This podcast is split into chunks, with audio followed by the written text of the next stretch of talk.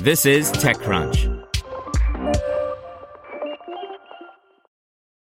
If you enjoy this podcast, you should check out The Hustle Daily Show. More than 3 million young professionals read The Hustle Daily's email for its irreverent and informative takes on business and tech news. Now they have a daily podcast called The Hustle Daily Show, where their team of writers break down the biggest business headlines in 10 minutes or less and explain why you should care about them. They'll also do deep dives on topics like why it's nearly impossible to buy an original Bob Ross painting. I recommend the show about a university that's using a hologram of Albert Einstein to teach science. Search for the Hustle Daily Show in your favorite podcast app. You're listening to the Daily Crunch. Today's story is brought to you by Deloitte, recognizing that no two companies are alike and neither are the paths to IPO. Deloitte helps emerging growth companies adapt and prepare for uncharted territory with high quality audit services that deliver key insights and help light the way forward. Deloitte.com slash US slash EGC.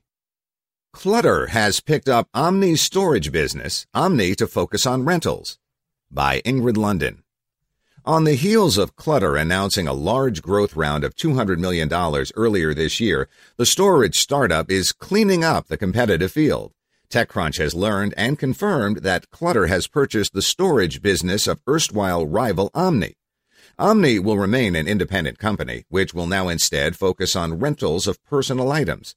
That business was originally built around renting out items that you had stored with Omni itself. In recent months, however, the company had been transitioning that model to one where you used local businesses as the hub for handing over or picking up rented items. It's also been dabbling in cryptocurrency, offering to pay users in XRP instead of cash for renting out items. The companies had been working on the acquisition for the past two months, and Ari Mir, CEO and co-founder of Clutter, told TechCrunch it closed today. While we were writing this story, Omni also posted a short note announcing the deal. This deal allows us to double down on our rentals business and focus 100% of our efforts on empowering everyone to access the items they need when they need them, it notes. Mir said the two are not discussing the financial terms of the acquisition, which will give Omni customers 90 days under their current plans before being offered alternatives from Clutter or a free delivery of their items elsewhere. That free delivery might be to a company that rents out those possessions, such as bikes or furniture that owners are not currently using but still want to keep. That's because, unlike Omni, Clutter will not be offering those customers the option to rent out items through Clutter itself. It's an area that Mir said the company does want to move into one day, but it's focusing on expanding the storage business first. Clutter was last valued at around $600 million in its most recent deal, with backers including SoftBank, Sequoia, Atomico, and GV. Omni has raised around $33 million.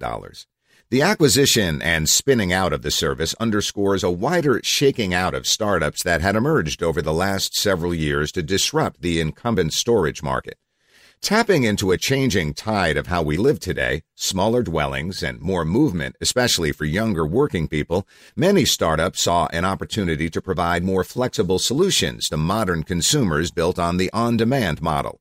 For Clutter, Omni, and a number of competitors, their target users are consumers based in urban areas who live in smaller spaces with less storage options, have the disposable income not only to buy stuff, but to pay to keep it somewhere else, and likely already use other app-based on-demand services for food, transport, workspace, and so on, making them familiar and ready to work with startups offering the same services to manage their material possessions. But as we've noted before, the business of storage on demand is nothing short of, well, cluttered. The wide array of rivals include incumbents like Public Storage, U-Haul, and other older businesses that offer services to clear away your possessions and or store them in lockers. Newer startups still active in storage include MakeSpace, Livible, and ClosetBox. But there's now also a growing list of companies that have tried to build storage businesses and have thrown in the towel.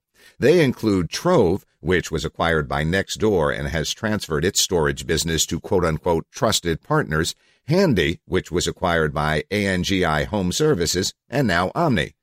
One of the reasons it's been difficult to build startups in this space is because storage is a little bit like logistics. It requires scale for the economic and operational models to be more viable. And so if the business isn't growing fast enough, it can be too hard to sustain it. If some businesses haven't been scaling fast enough, it seems that Clutter is emerging as a consolidator that has. In addition to buying Omni's storage business, it had also acquired Handy's storage business. Mir described the two acquisitions as very similar in how they were structured. Clutter had been offered Trove's business as well, he added, but declined to take it. Our business has the capital and operational intensity of an Amazon, Mir said.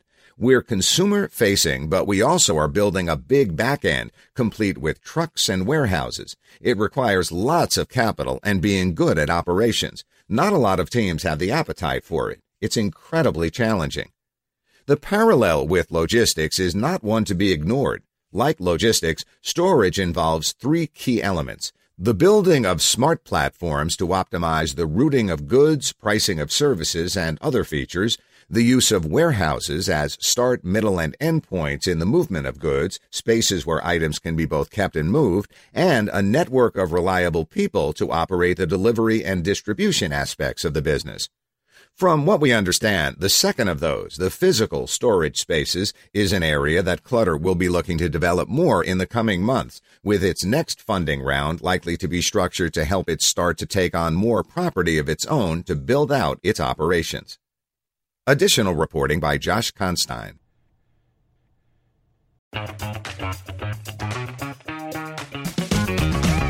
Hey there, I'm Dylan Lewis, one of the hosts of Motley Fool Money.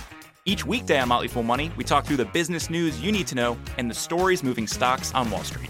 On weekends, we dive into the industries shaping tomorrow and host the experts, authors, and executives that understand them. Tune in for insights, a long term perspective on investing, and of course, stock ideas. Plenty of them. To quote a listener, it pays to listen. Check us out and subscribe wherever you listen to podcasts.